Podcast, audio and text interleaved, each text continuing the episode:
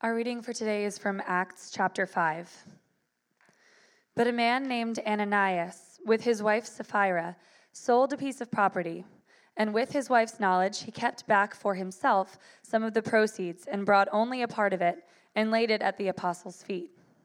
But Peter said, Ananias, why has Satan filled your heart to lie to the Holy Spirit and to keep back for yourself part of the proceeds of the land? While it remained unsold, did it not remain your own?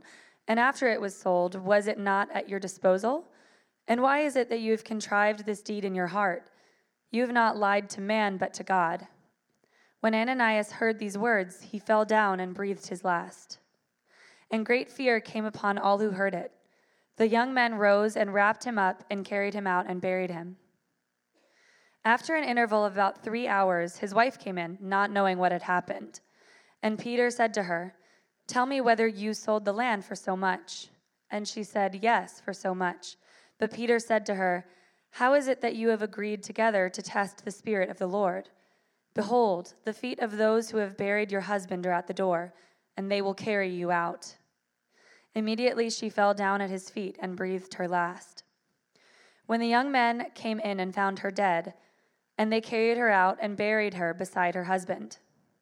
And great fear came upon the whole church and upon all who heard these things. This is the word of the Lord. You may be seated.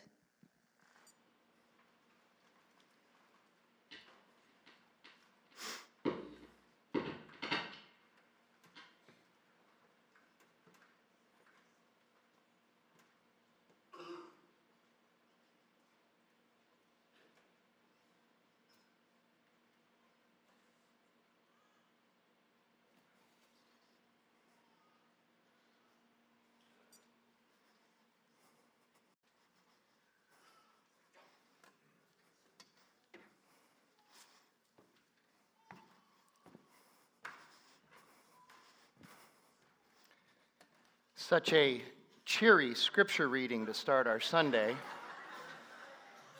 And then there was that awkward moment where I didn't come out for a while.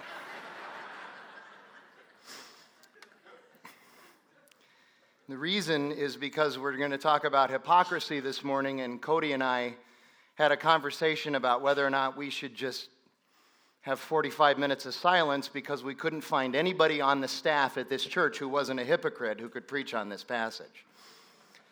But then we remembered that there's something in the Bible about grace and being forgiven and how that's manifested in so many different ways and said so Cody said you do it. so that's why I'm up here. Today we are talking about generosity and hypocrisy, kind of comparing the two, but really we're going to spend most of our time talking about hypocrisy and trying to unpack this very difficult passage of Scripture. Um, this is a challenging passage. We had this conversation at the Preaching Collective a couple weeks ago. All the pastors from Redemption Church, all 10 of them were there, and we had this conversation. Many of the um, spiritual formation pastors were there too, like Cody. And, and this is a challenging passage, even for a pastor to get up and preach, because um, we understand, we, we've experienced this, and this is just, there's some tension here as pastors. Um, many in the church see pastors as something that we are not, that somehow we're void of sin and treachery. And then we get lauded for our gifts, which is very common. And the more we hear some of that stuff, the, the, the more we begin to believe it ourselves. And that creates trouble, doesn't it? Okay? There's a um, woman who usually sits right in the middle there during this first service. Some of you know her. Her name is Marcy Moberg.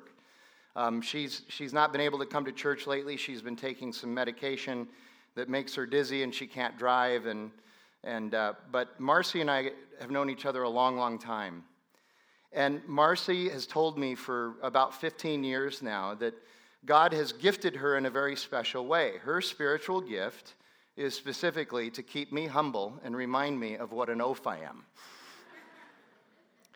and she's also said that if she ever reaches a point where she cannot do her ministry, which has been charged to her by God, that she will be the one who takes applications from you all to take her place.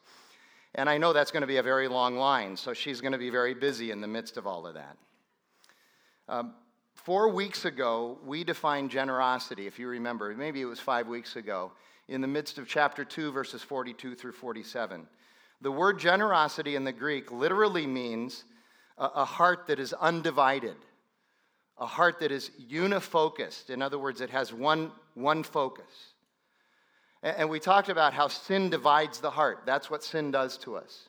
It divides the heart, it fragments the heart. Our hearts are not whole. Our hearts are not the way God intended them in creation. This is what happened in Genesis 3, and it's been happening ever since because that original sin gets imputed to all of us. In other words, we are all born into this condition. I, know there are many people who believe that we're born with a clean slate and then we mess it up. We're, we're born already in trouble. Uh, we, we are conceived in sin, Scripture tells us. And yet, Jesus comes along and the gospel unites our heart. It takes this broken heart and it puts it back together. And we, we realize that it's not perfect yet. There's that tension. Some of you have heard this before. Um, and if this is new to you, I would encourage you just to look it up and, and study it. But there's that tension of the already and not yet. The already meaning that we are saved. Those of us who are in this room who know Jesus Christ as Lord and Savior, we are as assured of heaven as the saints who are already there. Nothing can take us from the grasp of God. That, that must be understood by us. But, but there's also the not yet. That, that understanding that we live in this corrupt world, this very difficult world, and, and even our hearts, even in the gospel, are still pulled in different directions.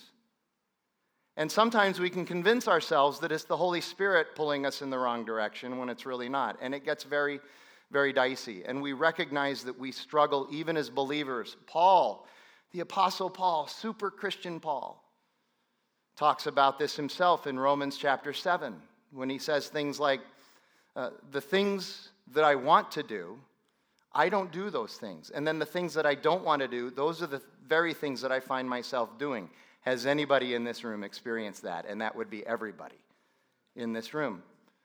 So we have this tension of the already but not yet. We're, we're, we have victory and we are called to live in victory. And that's good news. But the not yet is that we're still in the midst of this very dark and corrupt generation, the Bible calls it, or era, or world. And it's hard. But Jesus has the power, and, and, and, and the filling of the Holy Spirit has the power to unfragment our heart, to give us a heart of integrity, of wholeness. And so, what we're looking at today is the difference between generosity, a heart that is, that is focused, and, and a heart that is broken and, and, and divided. And that's what hypocrisy is. Here's the definition that we're going to use for hypocrisy it's making yourself appear as though you are something that you are not, or making it appear that you are doing something you really aren't doing. And that is true. Both of those are true of Ananias and Sapphira. They did both of those things. And, and we all wrestle with this as well. Theirs is just a little bit more public than most of ours. I hope you understand that. Theirs is just a little bit more public than ours. So, chapter four so far is all about how the church came under fire and was treated unjustly by the outside, by people on the outside. These verses today show us that not everything inside the church was perfect either. This is one of the great practical reasons that I find the Bible trustworthy. I want you to, I want you to hear this. Okay? In this case, Luke does not present pure propaganda of some ideal church. In other words, today we see the church not just in her glory, but also in her sinful ugliness. And yet Christ still loves us unconditionally. The Bible is like this it's truthful. A, year ago, uh, during January and February, we went through the book of Joshua. The Bible does not pull any punches. I, I kept saying during that whole series, this book is rated NC 17. It's rough. This, this event here is sort of a Joshua like event in the New Testament, I think. And it is challenging. But the Bible can be trusted, I think, because we're not presented with some picture of a perfect life in this world where we know there is sin and treachery and darkness, but rather we're presented with the reality of brokenness and our desperate need for Jesus. And we are desperate for that need. So here's the big idea we can fool others, but we can never fool God. That's essentially what Ananias and Sapphira discovered. But of course, it's not that simple, it's not that shallow. Uh, we need to go back, though, and start with the last six verses of chapter 4. Um, there, there's still some verses that we didn't read this morning on purpose because they're the setup verses for chapter 5, verses 1 through 11, the story of Ananias and Sapphira. Luke is very good at his, what we might call rhetorical devices, setting things up, introducing things, contrasting things. He really is an excellent writer in that regard. So let's go back to verses 32 through 37. They're very similar to chapter 2, verse 42, verses 42 through 47. So let's read them. Now, the full number of those who believed were of one heart. There's that idea of generosity again one heart and soul. And no one said that any of the things that belonged to him was his own, but they had everything in common. And with great power, the apostles were giving their testimony to the resurrection of the Lord Jesus, and great grace was upon them all. It's interesting that he says that great grace is upon them all, and then he leads right into this story of Ananias and Sapphira. I, people struggle with that, and rightfully so. We want to try and dig into that a little bit uh, today.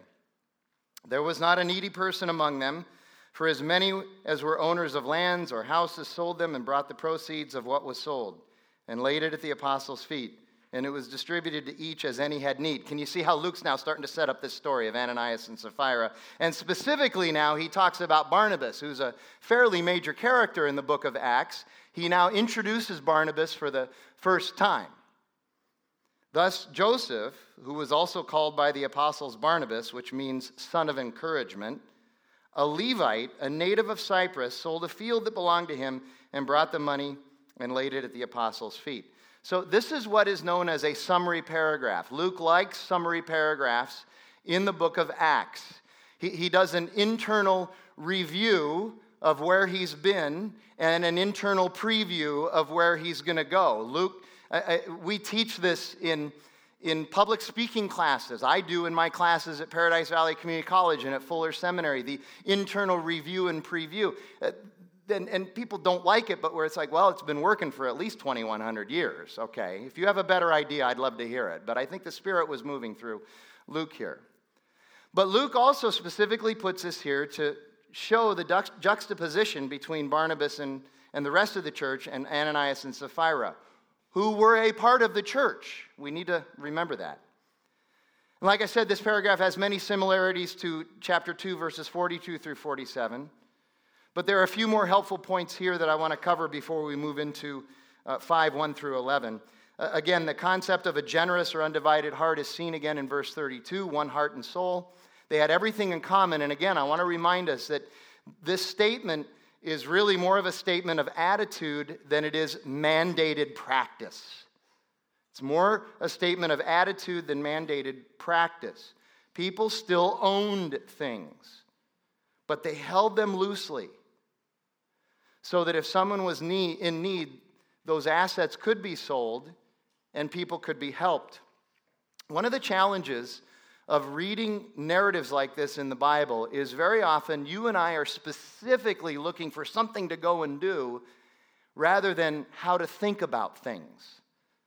Now, certainly the Bible calls us to do things, but the Bible is also trying to help shape our minds and, and, and give us ways to think about things differently.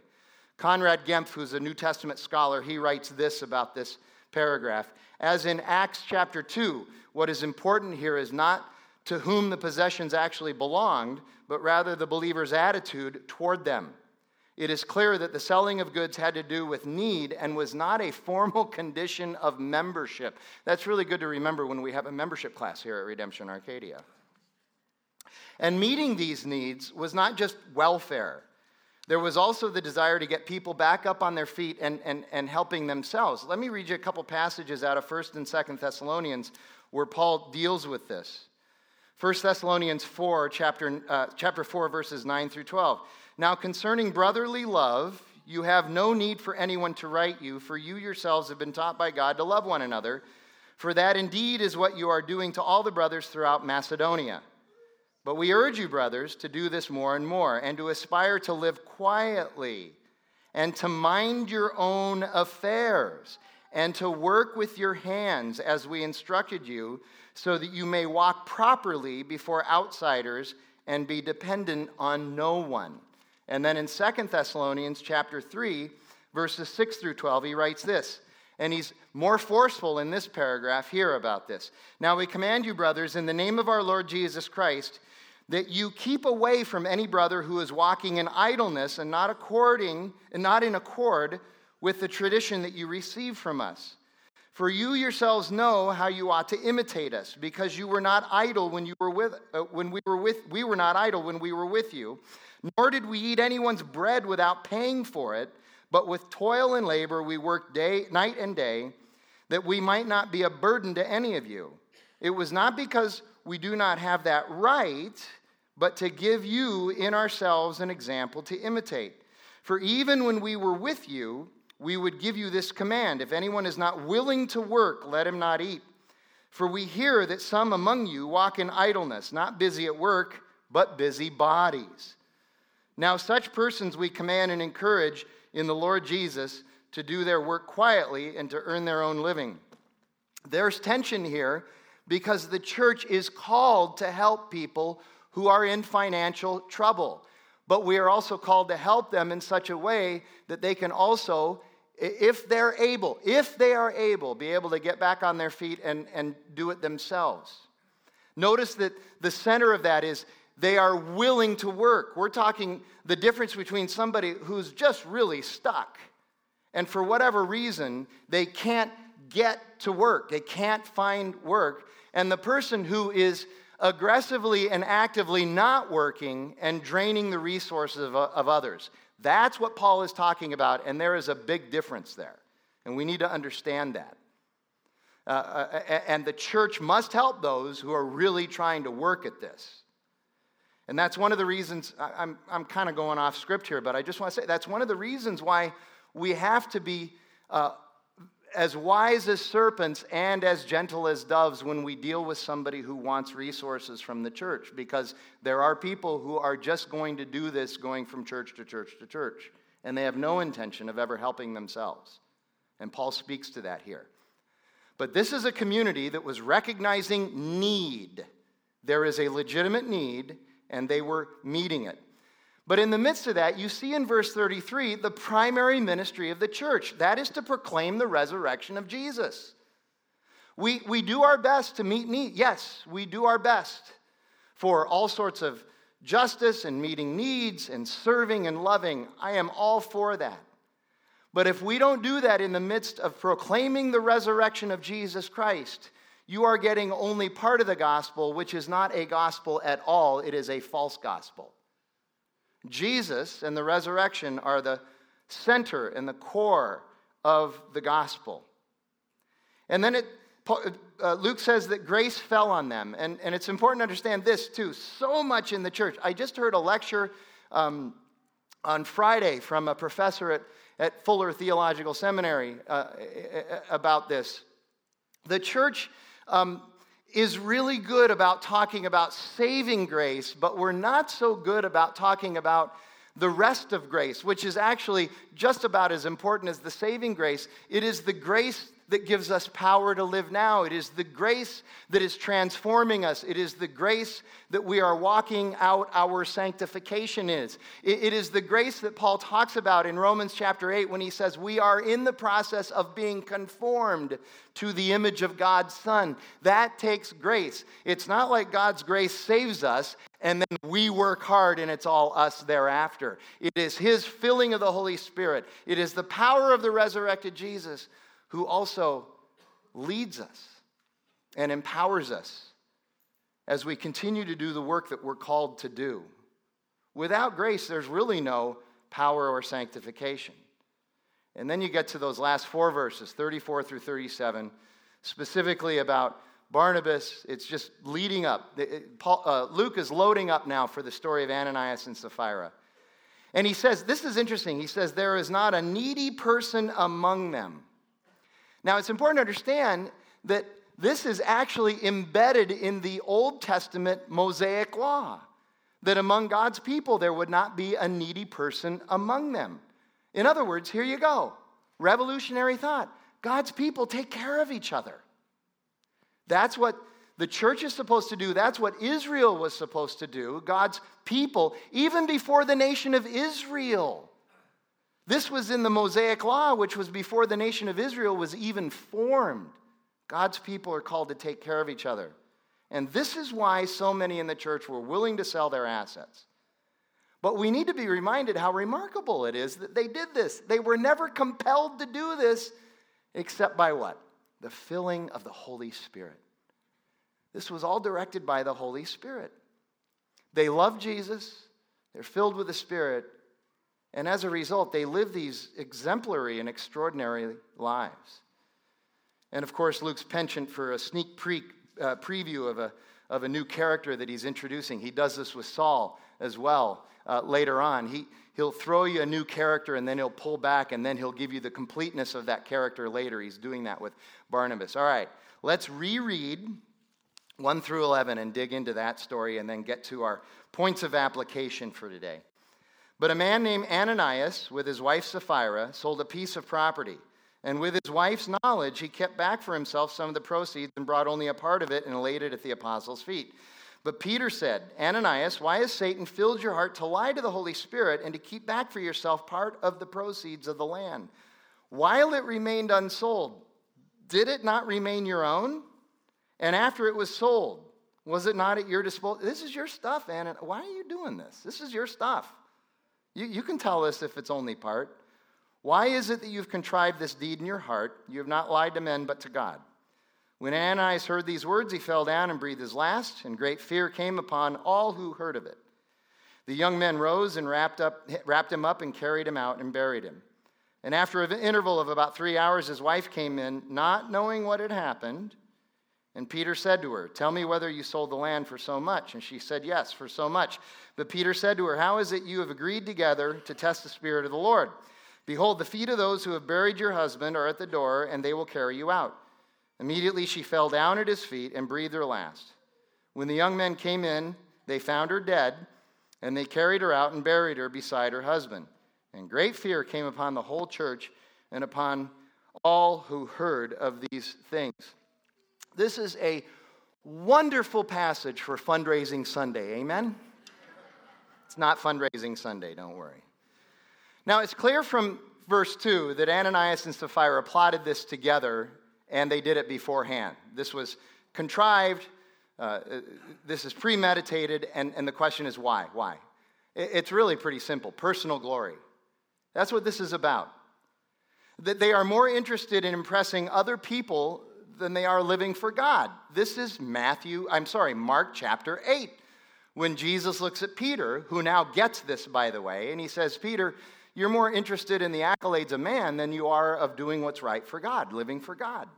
It's, it's basically as simple as that. It's about their glory rather than God's glory. What they're trying to do is they're trying to have both. And that's a problem. That's a divided heart. Well, God can have his glory, but I'm going to sneak some in there for myself too. That's what they're doing here. They wish to appear as though they're only living for God, though, and that's where it's hypocrisy because they kept some back. And the irony, of course, is that they and we also, we can fool others, but we can't fool God. And, and, and, notice there's a lot in verses 3 and 4. A very important reminder in verses 3 and 4. Tiny little side trip, but it's perfect to be able to bring this up at this point. The Holy Spirit is God. Why have you contrived this in your heart to lie to the Holy Spirit? Ananias, you have not lied to man, but you have lied to God. The Holy Spirit is not some second class Trinitarian being. The Holy Spirit is God, equal part of the Trinity. We need to remember that. And then verses 3 and 4 are just all about, all about this divided heart. Why, why has Satan filled your heart? Why have you contrived this deed in your heart? Because their hearts are divided by sin and Satan. Their heart is pulled both by the desire for worldly acclaim and for godliness. This is really hard. Those things really cannot coexist. But virtually every one of us thinks that we're the exception to that. Jesus even taught this. You cannot serve both God and worldly stuff. That's what he said. Jesus is teaching this. But like us, Ananias and Sapphira really believe we're the exception. We've got it figured out. We can do both. We can, we can have our cake and eat it too. We can have our glory here, we can have God's glory later on. Their heart is divided. And let me just say this speaking autobiographically too a divided heart makes bad decisions and foolish mistakes. A divided heart makes bad decisions and foolish mistakes. A divided heart practices hypocrisy. By the way, let's just make sure we know there's hypocrisy outside of the church too. Everyone is a hypocrite. No one can live up to whatever moral code it is that they have for themselves. No one. Even the ones they make for themselves. That's why it's always a kind of a shifting shadow.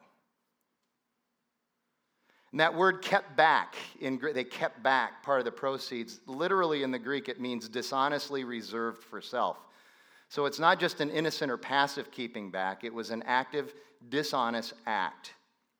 Verses 3 and 4 also make it clear that the problem was not that they kept back some of the money, that was fine. But the problem was is that they lied about it, they misrepresented it. They're presenting the money as if it's the entire proceeds. So the church is not mandating the sale of personal property or the giving of the entire proceeds. Peter specifically says, This is your property, and even if you sell it, the proceeds are yours to do what you want with them. And so this is really key for us.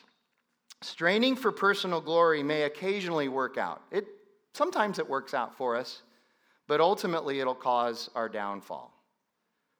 Scripture is filled with these types of sayings God opposes the proud, but he gives grace to the humble. Pride leads to destruction. There is a way that seems right to us, but in the end, it will destroy us. We need to submit our will to God's will. And, and verse 5, there you go. Ananias fell down, dead. He breathed his last. This is admittedly a very severe consequence, but it wasn't Peter's idea. We need to understand Peter wasn't orchestrating this. He's just observing it like the others. And the people there were astonished. The great fear. That's okay. Thank you, Luke, for acknowledging that. That was a little bit strange that that happened, okay? Uh, I think this is interesting. This is one of the most difficult passages to. There, there are probably people in here who are brand new to the church, and it's like, see, I knew the church was filled with stuff like this, you know?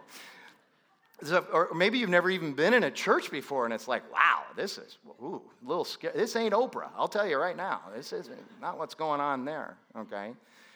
And so I know I've had conversations. People get really worked up about this, about the severity of the event, and, and I understand that. I, I, I get that. But, it, but I want you to think about this. As we get worked up, we rarely consider what it was like for their, those who were standing there and saw it happen.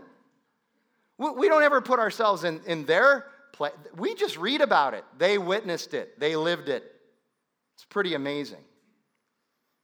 And still, it didn't dampen in any way their enthusiasm for the gospel. The church continued to grow and to serve. Isn't that remarkable?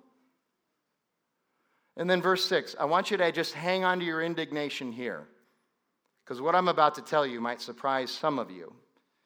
There are a number of scholars, commentators, who speculate that this was not the first or the last time that this happened. Why would that be? They say it's because of the almost casual way that Luke describes the young men coming in and wrapping up the body and taking the body away. Just very, okay, so the young men came in, the ushers came in, okay. One, one commentator said, was speculating, is, was this an office of the early church, you know? Pastor, elder, deacon, dude who carries out the bodies, you know? So uh, here you go think about this now. Again, we have people who pine for the Acts church. I just want I just want our church to be like the Acts church. To have the power of the Acts church. Okay? So many wonderful miracles. well, there's also this miracle too. Okay? Here's a question that, that I wrestle, I mean, I wrestle with this. Are we ready to live as holy as the Acts church did? We pine for all this power and all this greatness. Are we ready to live as holy as it seems the Acts? Are we ready for that? Do, do you understand living this holy? It, the more holy we live, here you go, the more disruptive it's going to be. The more challenging it's going to be. If I could just attain that holiness, then life would be easy. Mm, there's really an inverse relationship there in this world. That's why we need the power and the filling of the Holy Spirit. So time passes. Like, and this is probably the plan by Ananias and Sapphira, but again, there's insight as to the fact that, that this was all a scheme because she did not know what had happened. Three hours went by, this happened, and she didn't know. That's interesting in and of itself. I'm thinking if she had found out, she might have changed her story. Okay? And Peter does set her up. Yeah, you can't ignore that. He sets her up. And again, it's not that they lied to Peter or the church leadership, it's that they lied to God and they were trying to steal God's glory. This is not a sin against the church or against the leadership of the church. This is a sin against God. And Peter tells her, they're going to carry you out just like they carried out your husband. And it's important to see, first of all, this incident, 5 1 through 11, is bracketed in the book of Acts by references to the Holy Spirit's power to unify the church. We see that in chapter 4, verses 31 and 33. We will see that next week in chapter 5, verses 12 through 16. This story is bracketed by the Holy Spirit's power to unify the church. Luke wants us to see this contrast because he wants us to understand the reality of this challenge that even believers wrestle with these things and the contrast of generosity and hypocrisy. This act of deceit is a threat to the unity of the community, and so it is especially reprehensible. And second of all, Peter is not inflicting this judgment, just as it wasn't his power who healed the lame guy in chapter 3. This wasn't Peter who decided this, it wasn't Peter who did this.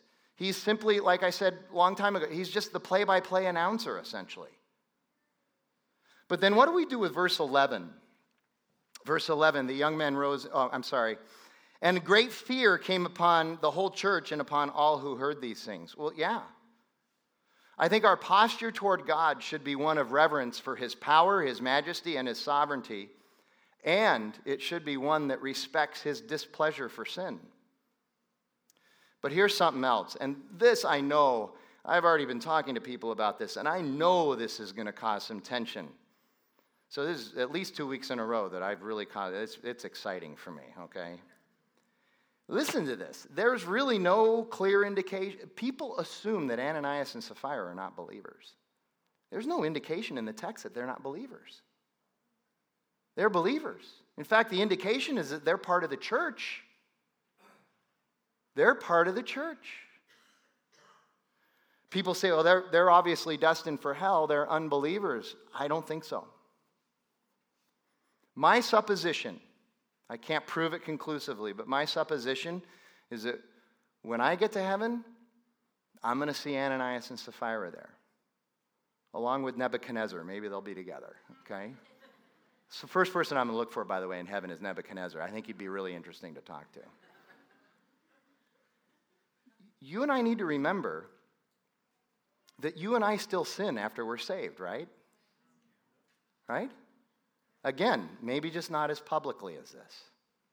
And it's really easy to point fingers here and, and forget about us, to, to put the distraction on, on, on them. We commit sin after we are saved, and yet you and I are as sure of heaven as those who are already there, and we know that because of Romans chapter 8, verse 1. There is now no condemnation for those who are in Christ Jesus. That's really good news. And that's where our hope lies. There's no condemnation.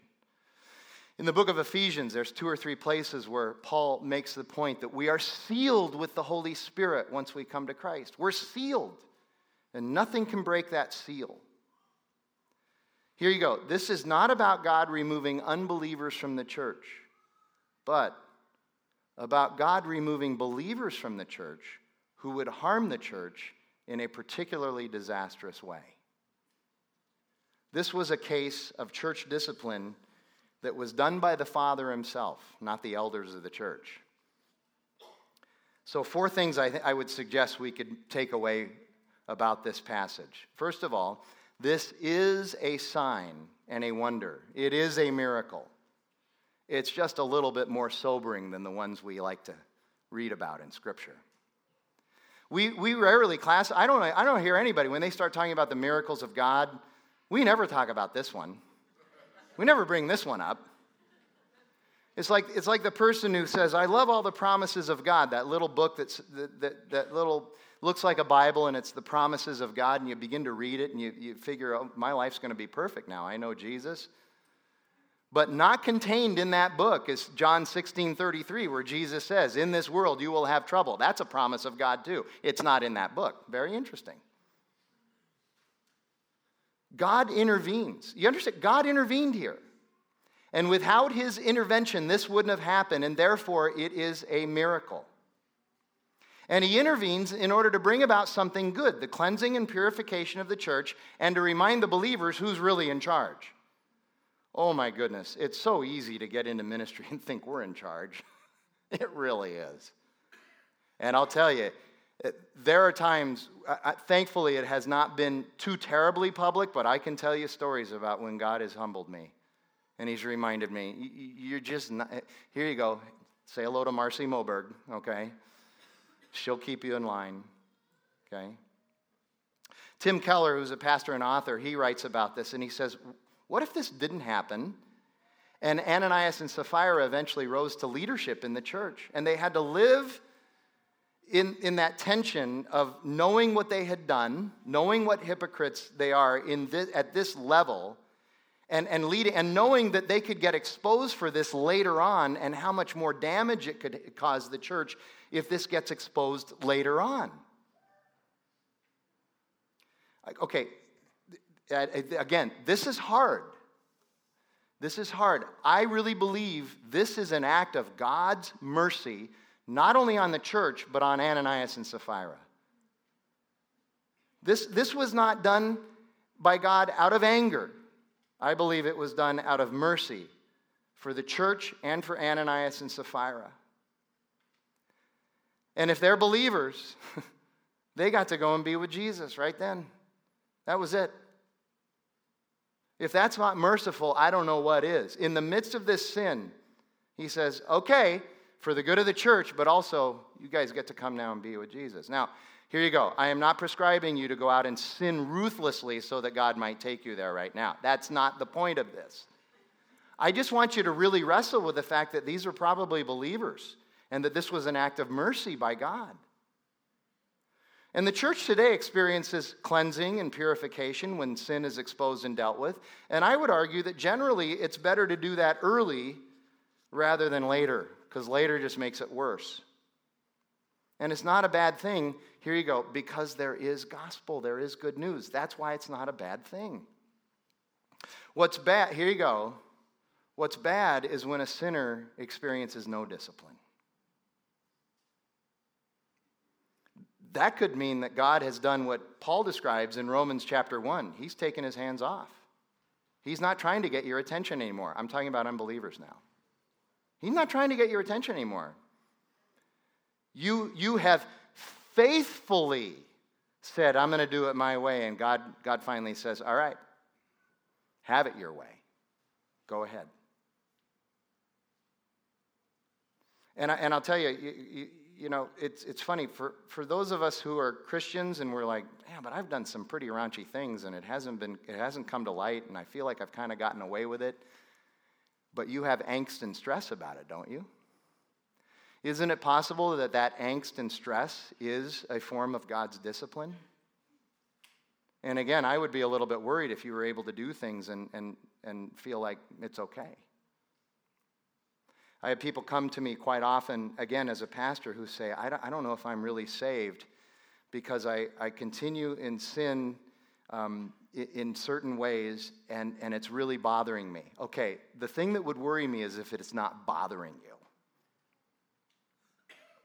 I think that's an indication that there is salvation there, that God is working with you, that the Holy Spirit and your flesh are struggling, and I think that's good news. I know this is hard stuff, man. I'm making you think this morning. Here's the second thing. Ah, this is another foretaste of the new, uh, of the new Jerusalem, and actually a really good one. This event is a foretaste of the new Jerusalem. It reminds us that where we as Christians are headed is a place where there is no hypocrisy there is no deception. There is no pretense. There is no pride. There is no ego. There are no divided hearts. The New Jerusalem is a place where all barriers for wholeness in life have been removed. I think that's cause for hope, joy, gratitude, and celebration. And, and so does Scripture, because that's the way Scripture presents it. Here's number three we can re- I think we can relax. This does not mean that all hypocrites will drop dead. And I know some of you are going to email me and go, Why did you keep saying drop dead? Because that's what happened. Can't you say it nicer? Uh, they, I don't know. They tripped. I, I, they, they're dead. But it doesn't mean that all hypocrites in the church would drop dead. What if all hypocrites in the church drop dead? yeah, wow. This, Okay, this building for nothing. Okay, got it. And, and here you go. Now, I know this is hard too because we, now we got to talk about well, what about the selective nature of what God does in, in the, the world? You can't miss it. I know all of us struggle with this. There's a selective nature about how God works in this world, isn't there? Not, not everybody has a wonderful miracle happen to them. Not everybody gets uh, um, gets to drop dead after they sin. This whole thing is very selective. There's a passage in John chapter 5, first 18 verses or so. Uh, Jesus is going into the temple, and there's a guy laying there on a mat because he's, he's crippled, he's lame. He's just like the guy in Acts chapter 3. He's been there for 38 years. And the scripture specifically says he's laying there in the midst of many others who were ill, infirmed, could not walk, had severe physical challenges. Scripture is very clear that he's just one among many. Jesus walks up to this one guy and says, Do you want to be healed? Take up your mat and walk. And he's healed. Very selective. Why? Why? And then we think about there's a lot worse sin. And by the way, there's much worse sin in the Bible that seems to be overlooked by God, right? At least temporarily. Some people call this his extended patience, but his patience is not infinite. And in a sense, maybe lesser sin was punished more harshly. Do you ever think about that? Okay, compare, here you go, Adam and Eve. They ate, a, they, ate a, they ate a piece of fruit and they screwed it up for everybody for the rest of time. Okay? They got these curses. They ate, they were eating healthy. Okay? If there was kale there, they would have eaten that. Okay? You understand? And, and yet, they, they messed it up for everybody. And by the way, does anybody see the interesting parallel between Adam and Eve and Ananias and Sapphira? At least in part and maybe in whole. What inspired both of them to do what they did was because they wanted the glory of God. In Genesis 3, Satan tells Eve, and Adam was standing there too if you eat the fruit, you're going to become like God. That was the inspiration. And here, Ananias and Sapphira wanted glory. While we may, not drop dead because of hypocrisy, I think it's fair to say that this passage does demonstrate just how destructive hypocrisy is to the church and that it dishonors God. And I understand, here you go. Hypocrisy is not necessarily failure. Hypocrisy is not the unforgivable sin. We can recover from this because of the gospel. And we can recover from any sin because of the gospel. There's one unforgivable sin don't believe. That's it. But it can be fatal. It's not failure, but it can be fatal. When we pretend to be something we are not, especially to gain the accolades of human beings or to steal glory from God, it disrupts conscience, it disrupts community, and it disrupts reputation of the church, of God, and of the gospel. So God will deal with hypocrisy. And by the way, He's got other tools in His bag. So He, he might deal with it in a different way. And one of the ways that he'll deal with it, I think, is through community and relationship and discipleship in the church. I, I, much less harsh than what happened to Ananias and Sapphira, with all of us pushing and pulling together. That's one way he deals with this. Here's what it is it's called grace. It's called grace. And that leads into this fourth takeaway the gospel, the good news of Jesus Christ. We're all in this boat of sinners, and Jesus is pulling us out by his sacrifice and his resurrected life. And here's the gospel sin will be judged, and people will be healed. There's both good news and bad news. There has to be bad news for there to be good news. Sin will be judged, and people will be healed. Jesus has all power to judge sin. He has all power to heal, He has all power to give life, but the most important way that He does that is eternally. That's why He's selective here in this world. He's not selective eternally. All sin will be judged, and some people will be healed, but they will be healed permanently, eternally. And the sin of the believer, here's the really good news the sin of the believer in Jesus the one who has placed their faith in Jesus Christ, that sin has already been judged at the cross. It's already been judged. And here's what's really mind boggling even the sin you haven't committed yet, already judged, already forgiven. Ooh, cool. I'm going to have a great afternoon. Mm, the Holy Spirit's going to hold you back, I guarantee you. It is by Jesus' stripes that we are healed. It's by his shed blood. It's by his sacrifice we are healed. That is really good. I, and I'm just going to ask you as directly as I've ever asked you. Those of you that are here today and, and you've never crossed that line, maybe the Spirit's moving in your heart right now and you've decided, this is it. God is doing something in my life.